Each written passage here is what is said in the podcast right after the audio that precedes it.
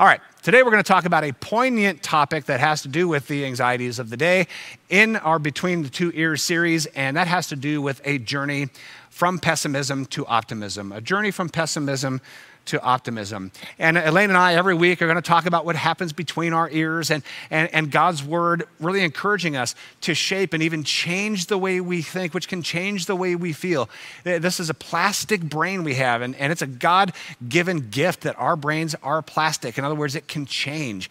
And, and there are powerful scriptural tools to help us have our brains change. And what we're going to talk about today is, is in a little more optimistic direction. Now, uh, here is the the, vision that God has for how we think and how we feel. And, and, and it's a powerful vision that Jesus himself shared in his darkest hour in his darkest hour, facing arrest, facing torture, facing the cross, he says this to his disciples who were also very much afraid. He says, I'm leaving you with a gift peace of mind and heart. As Jesus left this gift of peace of mind and peace of heart to his disciples in the middle of this intense persecution of Christ followers. If he can give that to them, then he can give that to us now. And he says, The peace I give is a gift the world cannot give. So don't be troubled or afraid. There are troubling and fearful things happening, and we can appropriately deal with those and think about those and feel what needs to be felt, but let's not let us let it overwhelm us into a dark and paralyzing place. And sometimes it's difficult. Sometimes it is very difficult when, when there are, are, are threats and, and there are fears of what could come.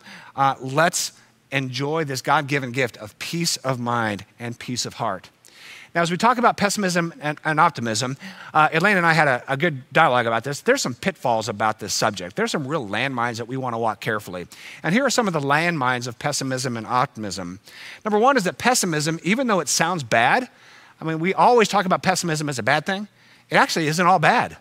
Um, for example, it's rattlesnake season right now. I was on a golf course um, Friday, and there was a warning slithery things in the weeds. Now, my golf ball's never in the weeds, but for others, slithering things in the weeds. Might be a rattlesnake, right? A pessimist would look at that slithery thing and say, probably a rattlesnake, I'm not going to grab it, right? On the other hand, you have the optimist. Optimism is almost always spoken about as a good thing, but even though it sounds great, it's not all that great. The optimist might say, oh, probably not a rattlesnake, probably a gopher snake, and you know, that person might be a little less alive than he or she was before. So optimism isn't necessarily all great. Another reality is that there's some wonderful people, really wonderful people, who are wired towards pessimism. Uh, they're, they're, fantastic, highly productive. They contribute in amazing ways. In fact, some of the greatest artists and philosophers and thinkers of our time and throughout history were bent more towards pessimism because they see and feel things very deeply and perhaps have more empathy than other people. And maybe they're more protective. All these are, are good things, and they're wonderful people that are bent a little bit towards pessimism. Pessimism also can be confused with clinical depression. Uh, we all have some pessimistic times. Uh, we all maybe have parts of us that tend to lean towards the cautious or pessimistic, but for some people, they are paralyzed by that pessimism. In fact, just to read from a clinical journal, most of us feel sad, lonely, or depressed at times. It's a normal reaction to loss or stressful environments, uh, life struggles, or even injured self esteem. But when these feelings become overwhelming and they cause physical symptoms and last for a long period of time that keep you from leading a normal life, an active life, that's when it's time to seek help. Seek therapeutic help, seek medical help. So, so there's a little bit of a difference between sort of the normal rhythms or bent of pessimism and people who are really suffering with clinical depression. And then the last landmine is that pessimists rarely know they're pessimists. Uh, this is a, a rule. Nobody that I've heard walks around life saying, Yep, I'm a pessimist. I haven't heard that in my life. In fact, I keep a, a, uh, a list of the top 10 pessimists that I uh, am in relationship with. Actually, I don't, but just for fun. Uh, of this top 10 list of pessimists in my life, literally five of them have told me, you know what, I'm a generally positive person, but here's an avalanche of complaints and negativity. Even the most negative people think that they are positive people. It is the most remarkable thing. And so, even in, in preparation for this message, I went to about a dozen people who I, I trust would be very open and honest with me. And I said, hey, listen, am I a pessimistic person? Am I a negative person? Permission to say anything you want to because I want to know if I'm a negative person. And um, the general answer, and I'll just tell you right now because why not? Now you're not negative, but you tend to be a little sarcastic, a little cynical, speaking hyperbole. Like, yeah, I, I know that. Now get away from me. Um, so pessimists rarely know that they are pessimists. And so this sermon is really going to be for nobody because everybody thinks, oh, they're a pessimist, but I'm not. So, uh, what we're going to do is we're going to say, okay, all of us maybe can become a little bit more positive at times. So that's the bent here today. Um, we, we don't want to be a Debbie Downer. Now, here's a Saturday Night Live character, and no matter what positive things are going on around, Debbie Downer steps in and says the negative thing, you know, wah, wah, wah, brings the whole room down. Some people are Debbie Downers. Um, sorry if you're named Debbie. I mean, that's just tough. Uh, but um, we want to be free from that. And while there's a place for pessimism and a place for caution, a place to see the worst in things for sure, especially when we're in a mode of protecting each other, we don't want to drag down relationships and drag down the room. So, what about the Bible? Is the Bible pessimistic? Is the Bible optimistic? Well, some might say immediately, the Bible's pessimistic. I was raised in an environment that talked about the end of the world all the time, and so the end is here and it's all negative.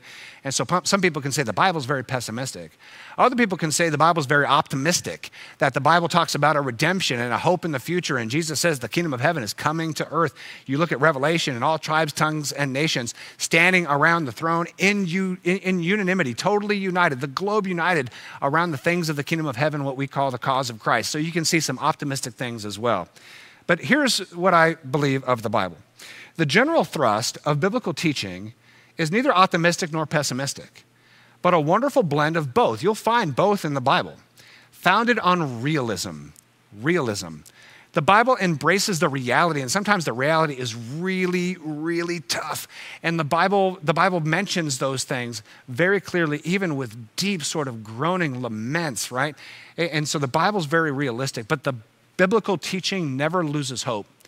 Even in the worst times of the Bible, and by the way, the Bible was written the entire thing in horrible times. So the Bible is written in terrible circumstances always. Um, and even in the midst of all of that, there's hope for the future.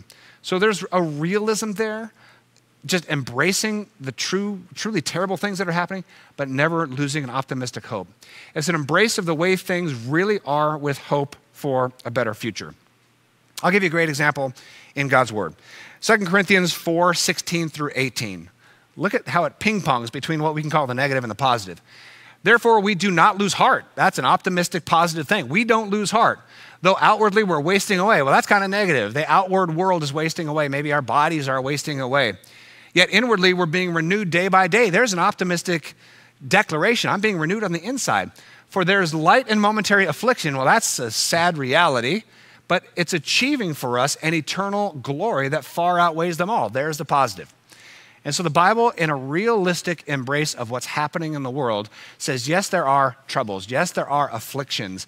Uh, yes, there are, are difficulties, but we're not going to lose heart. We're going to think ahead. We're going to have a glory that awaits us. So the Bible is very realistic, embracing the tragedies that happen, but never, ever losing hope. And here's a, here's a trick to that. So we fix our eyes not on what is seen, the things around us that might be troubling, but what is unseen. This is our relationship with God. He is with us. He never leaves us. He, he loves us. He showed that through Jesus Christ, who even gave his life for us, right? Since what is seen is temporary, but what is unseen is eternal.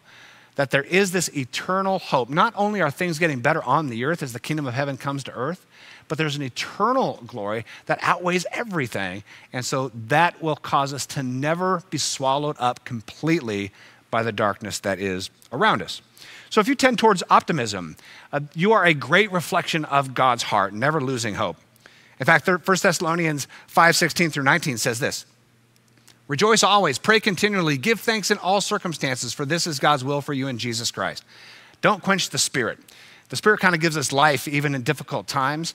What God's Word says is in all of it, keep that sort of posture that says, I'm going to find the good things. I'm going to, I'm going to praise God. I'm going to pray to Him. I'm going to give thanks. These are positive things, even in dark times. So, Mr. or Mrs. Optimist, um, you're a great reflection of God's heart. But if you tend towards pessimism, a little towards the negativity, you are also a reflection of God's heart. Because much of God's Word is, is lamenting uh, in fact, there's a lot written and said and spoken of in terms of lament in God's word. I did just a brief scan. This is not detailed, but roughly two thirds of the Old Testament is lament. roughly half of Jesus' teaching is lament, just looking at what's broken in the world, and their hearts, the authors in the heart of God, is breaking and even crying, right? In fact, Psalm 6 6 says this I'm worn out from sobbing. All night I fled my bed with weeping, drenching it with my tears. Go away, all you who do evil, for the Lord has heard my weeping. That's a lot of the Bible. Just detailing and chronicling how broken the world is, how violent the world is, how the powerful oppress the weak, how, how those of influence oppress those who are voiceless. And, and it, it's, a, it, it's a terrible depiction of a terrible reality but then there's hope going forward. So if you're pessimistic, e- even that for sure is a reflection of God's heart that breaks for what's broken in this world. The reality is there's a lot of pain even now. There's a lot of lamenting that needs to happen right now. We need to have our hearts broken for people who are sick, who have lost loved ones, who are afraid, who are confused, who are overworked, who are stressed, right? Who, whose heads are kind of in a difficult place because they're managing so much of their household economy and their kids and how their kids are, are handling this in a very confusing and, and painful way. And, and, and there's a lot going on. There's a lot of people suffering in silence right now because all we're doing is talking about this pandemic that means there are terrible injustices happening in this world that are not getting the attention that they deserve. Uh, even this Arbery um, terrible murder that went on and is just not getting the news and the press that it deserves. There are so many people suffering so intensely with injustice and hopelessness, and it's all buried because we're so focused, understandably, on this coronavirus. And so we've got to have our heart break, and we want our hearts to break for the suffering in the world. And that's not pessimistic. That's, that's just this realism, this foundation of the scripture that says, know and feel the brokenness of the world, but never lose hope. Never lose hope. Now, the pessimist and the optimist each have a place in terms of reflecting God's heart, but here's the reality about this the pessimist and the optimist need to learn to get along these two groups, and they, they do kind of wander in groups, the pessimist and the optimist have trouble getting along. Even though there's a part to play with each of these kinds of tendencies, we have trouble connecting because they don't like hanging out with each other. Um, I'll just give you a little social experiment here. When we get back to, to normal and restaurants are open and people can congregate and we can be real close to each other and conversations face to face and tight groups start happening, just observe you'll come across a group, say in a restaurant, and they're having a great time. They are laughing. They're talking about the memories of the past. They're enjoying the present. And they're talking about all the things they're going to do in the future, right? They're, they're really, really thinking uh, about a, a positive, optimistic sort of future and reality. They're enjoying themselves. The very next table over might be full of people that aren't laughing very much. Uh, they're criticizing a lot. They're criticizing maybe their politicians. They're criticizing people who aren't quite like them or believe what they believe. Um, they tend to be a little bit grumpy, a little negative, and, and they are very much enjoying that, right? That's their good time. They're not laughing, but they are really having a good time, and they are bound together, powerfully bound together, right? And so optimists and pessimists kind of run in groups, herds, if you will. Um, same thing in the office. In the office, you take a break, Groups of optimists usually congregate together, groups of, of pessimists usually group together. And so uh, that's kind of how society works. But in a family, you can't escape.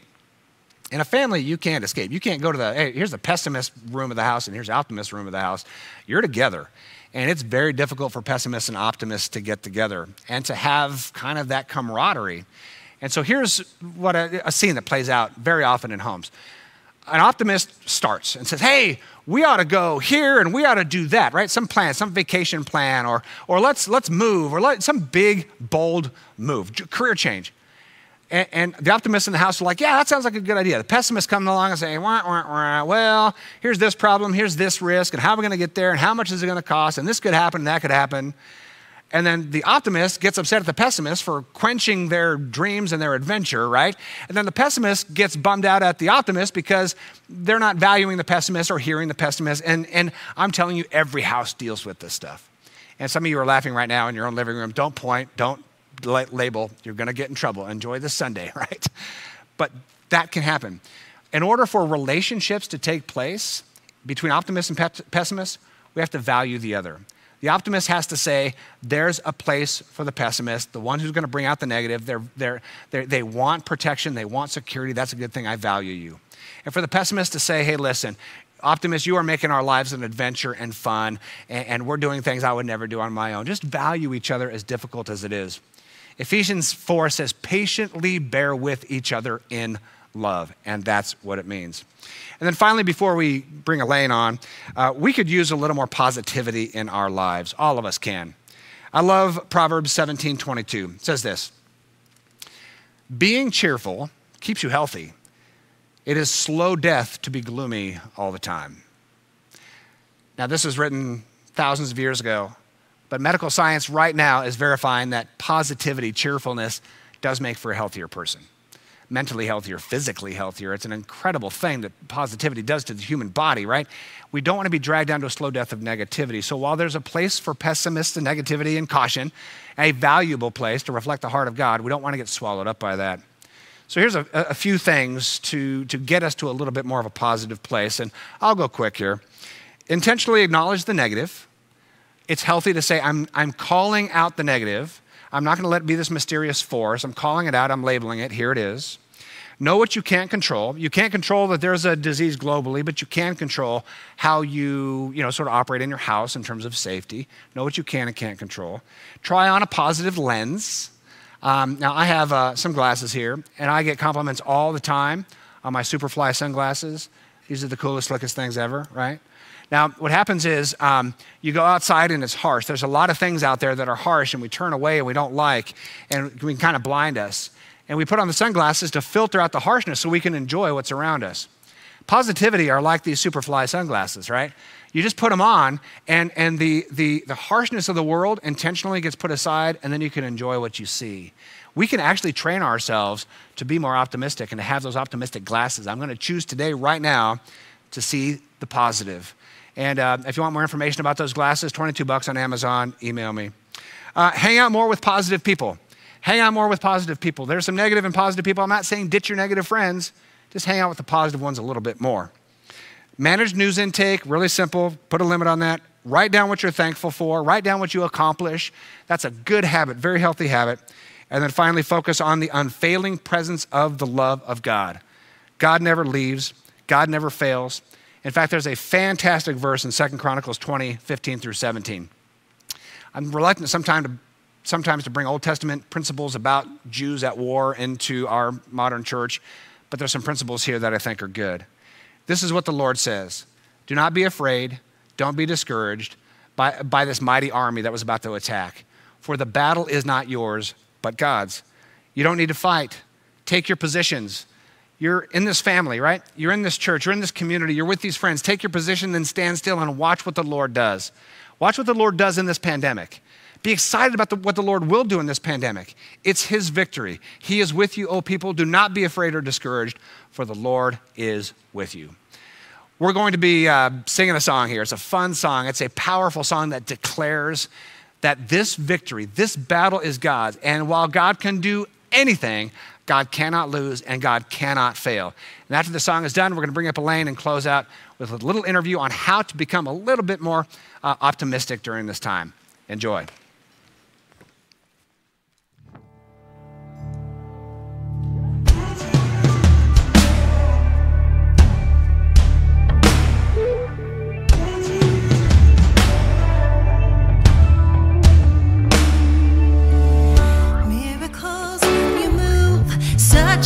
easy thing for you to do.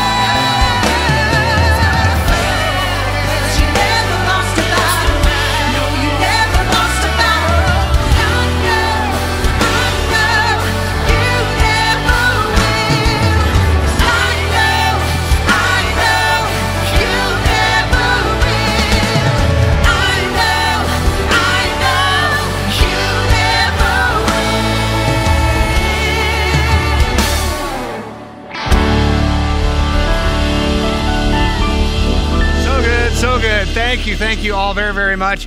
Uh, at this time, we're going to invite Ms. Elaine Romero to come on up, and she's going to give us some great practical principles on how to move a little bit from pessimism to optimism, especially during this time of crisis. So put your hand together for 25 year therapist, Christian speaker, uh, pastoral teacher here at Rancho, Ms. Elaine Romero. Come on up.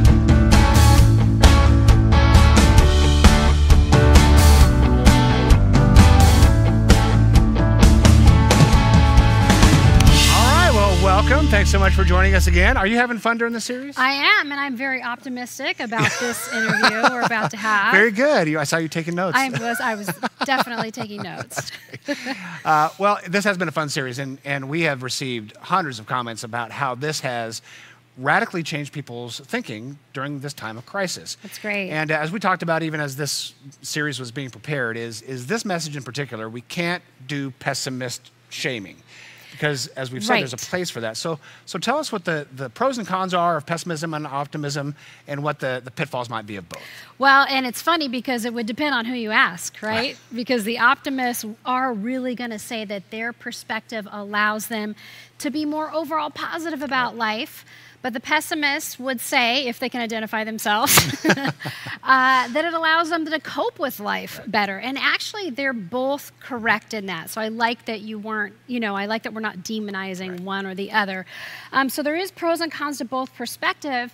But what is probably a better question is to look at what motivates the optimist or the pessimistic perspective. So research, uh, recent research has found that both optimists and pessimists use their differing, differing views of the world to actually motivate themselves, that they kind of need that perspective. And so let me just share with that a little bit. So the optimistic perspective is often motivated by thinking about the future, mm, right? And thinking about how things can only get better. But the pests, and so the pros of that, of that more optimistic viewpoint, is that um, those people can can take more risks. They can be dreamers. Um, we they report being more satisfied in relationships. In fact, cancer patients that really take a more optimistic viewpoint tend to have a better outcome with prognosis and, and things like that. The cons is that sometimes that overly optimistic person might rush into things, even though your glasses are very fly. uh, those rose colored glasses, you know, sometimes when we're wearing those too much, the risk is is that we miss maybe, maybe some red flags that were really important and maybe we're less prepared. Now the pessimistic perspective is motivated more by like safety right? To be considering the potential risks, to be careful, thorough, and in control. So, the pro of that is some people that take a, a, a pessimistic viewpoint might be better prepared for like really difficult situations. But the con is maybe they take that negative thinking and it kind of spirals downward for them. Now, interesting, um, there was a study that I read about where they had people do word puzzles. And people that reported being more optimistic, they would, when they said, think of positive thoughts about doing this puzzle, they tended to do better than when they had them do the puzzle thinking about the, the potential risks of the puzzle. But the pessimists, the ones who reported being more pessimistic, they would um, do better with the puzzle if they were thinking about the potential risks as opposed to thinking like real positive thoughts about completing the puzzle. So, what it kind of shows is it does really depend on the person. Like, we're all kind of wired differently of what we need to motivate ourselves. So I thought that so, was so really... both optimists and pessimists are, are productive and, and valued and, and have a wonderful place in the kingdom of heaven and society. Sure. Uh, but their, their motivations are, are different and they, they are effective because of their different motivations. Right. And we sometimes also we have to remember that we can make a mistake that we're thinking of optimism and pessimism in just black and white terms, right. you know, that one is good or one is bad. It forces people to kind of choose a side or it pigeonholes them into a label. So the truth is is that most of us are a blend of both. It's kind of like this fluid continuum. And we want it to be because that's actually healthy because we might need to have a different perspective based on different situations. So we want to honor the more pessimistic side that allows us to, ooh, look at the potential challenges coming up. But we also want to be making sure in times and in life, in certain situations, we got to go in more optimistic and thinking about kind of the best. So the overall goal is that we want to be balanced between the both and to think about when we're using that perspective. So I always say if someone asks you, if you're a more glass half empty or a glass half full kind of person, perhaps you want to say it depends on what's in the glass, right. right? It's not that easy. It's not that black and white, right? Right, right. That's good. I right. love that. That's very so, cool. And we can choose what perspective yeah. we take. That's good. Well, that is the cool thing about the human brain is we're not a victim to outside thoughts or emotions we can intentionally change that. Right. Now, you, you mentioned balance, and that's very healthy in this context for sure there are people who can get a little out of, out of balance, especially during a crisis, and can get a little bit swallowed up by the darkness. So, what, right. how, how could that impact?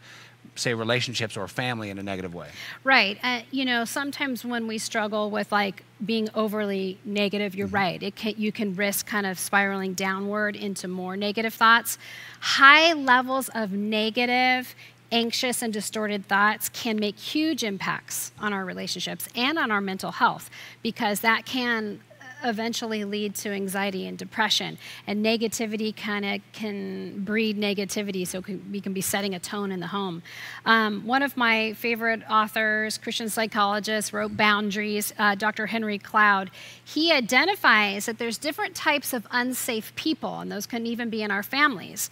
And one of those unsafe people is the critic okay? So the critic can be pretty negative.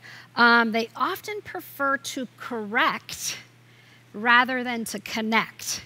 And so as a result, they take on this parental role with everyone they know, and they tend to be more judgmental and negative, and they're speaking truth without love forgiveness right. and grace, right? Um, so that can be very difficult in an interpersonal relationship for sure in a marriage because that's going to uh, put a couple into kind of a parent child right. relationship, and nobody wants that. But again, we have to ask, you know, where does this evolve from? And if we look at the work of Erik Erikson, who's known for his theories on human development, he would say this could be shaped by early, you said hereditary and genetics, that too, but it could also really be shaped by early childhood experiences. So we have to sometimes have grace on the critic and maybe take some time to understand of where it comes from.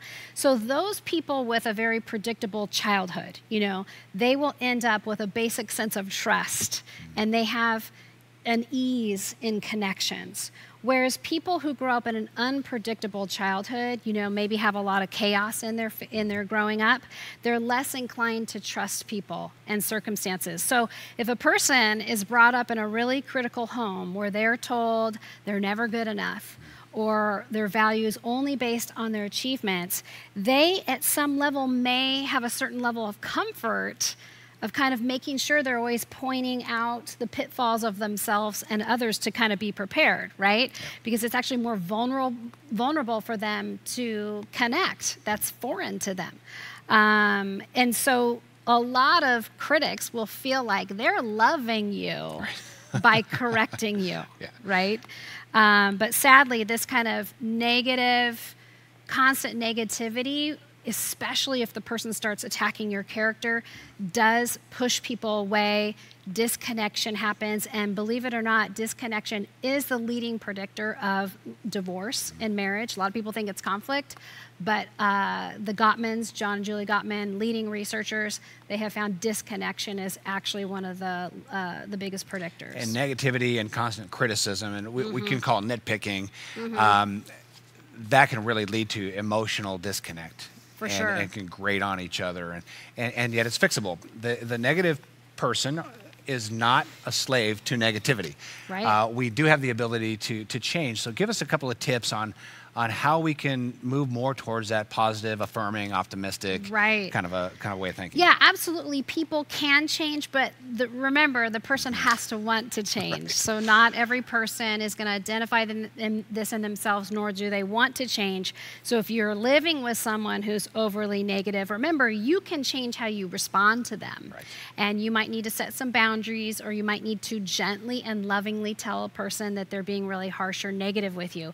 But if you are a person who is hearing this and thinks, ooh, this could be me. I do suffer from a lot of negativity or being kind of harsh on people. Uh, there is a lot of help with that. We use in our practice a lot of cognitive behavioral therapy to help people. And essentially, what we do with that is we help you identify where do these negative thoughts, where did they develop from, and then we help you learn to balance those, not with necessarily optimistic thoughts, or, you know, or just positive thoughts, but more balanced thoughts, so that we can really look at those honor the side of us, the pessimistic side that maybe needs to look at the potential challenges, mm-hmm. but learn to balance those with more optimistic, realistic thoughts that we've kind of talked about before. So, so really, balance is the key. Any people who've ever worked with me know that I'm always talking. You're a big fan of balance, right? I'm a big fan. We go from Debbie Downer to like balance Betty, you know, with me. that's that's, that's, my goal. I love that. Um, and so uh, we use at Safe Harbor again, as I said, cognitive behavioral therapy or dialectical behavioral therapy, and and what I love about these modalities is that they capture what God said first, right? Because God says, even in Philippians 4 8, whatever is true, whatever is noble, whatever is lovely, whatever is admirable, if it's anything excellent and praiseworthy, think on these things. So God again said it first. He's letting us know. He knows. God knows you're going to struggle with negative and maybe even critical thoughts at times. But he's telling us right here in this scripture to keep it balanced, to remember to keep our thoughts on the pure and the lovely and the good. And so it's honestly just a choice mm, yeah. a lot of times. Well, God's given us the ability to make that choice and, and literally change the wiring of our brain. So, Elaine, thank you so much for joining us. It is a great time. Welcome. We got two more weeks in this series. Yay! And so much good is being done for so many people. So, thank you very much. All we appreciate thank you it. so much. All right, and for the rest of Rancho, uh, here locally and online, all over the place, thank you for joining us as well. We're going to be right back here next week with more discussion about the biblical framework to change what's between our ears, uh, to live a more peaceful, helpful, hopeful life. God bless you. Look forward to seeing you then.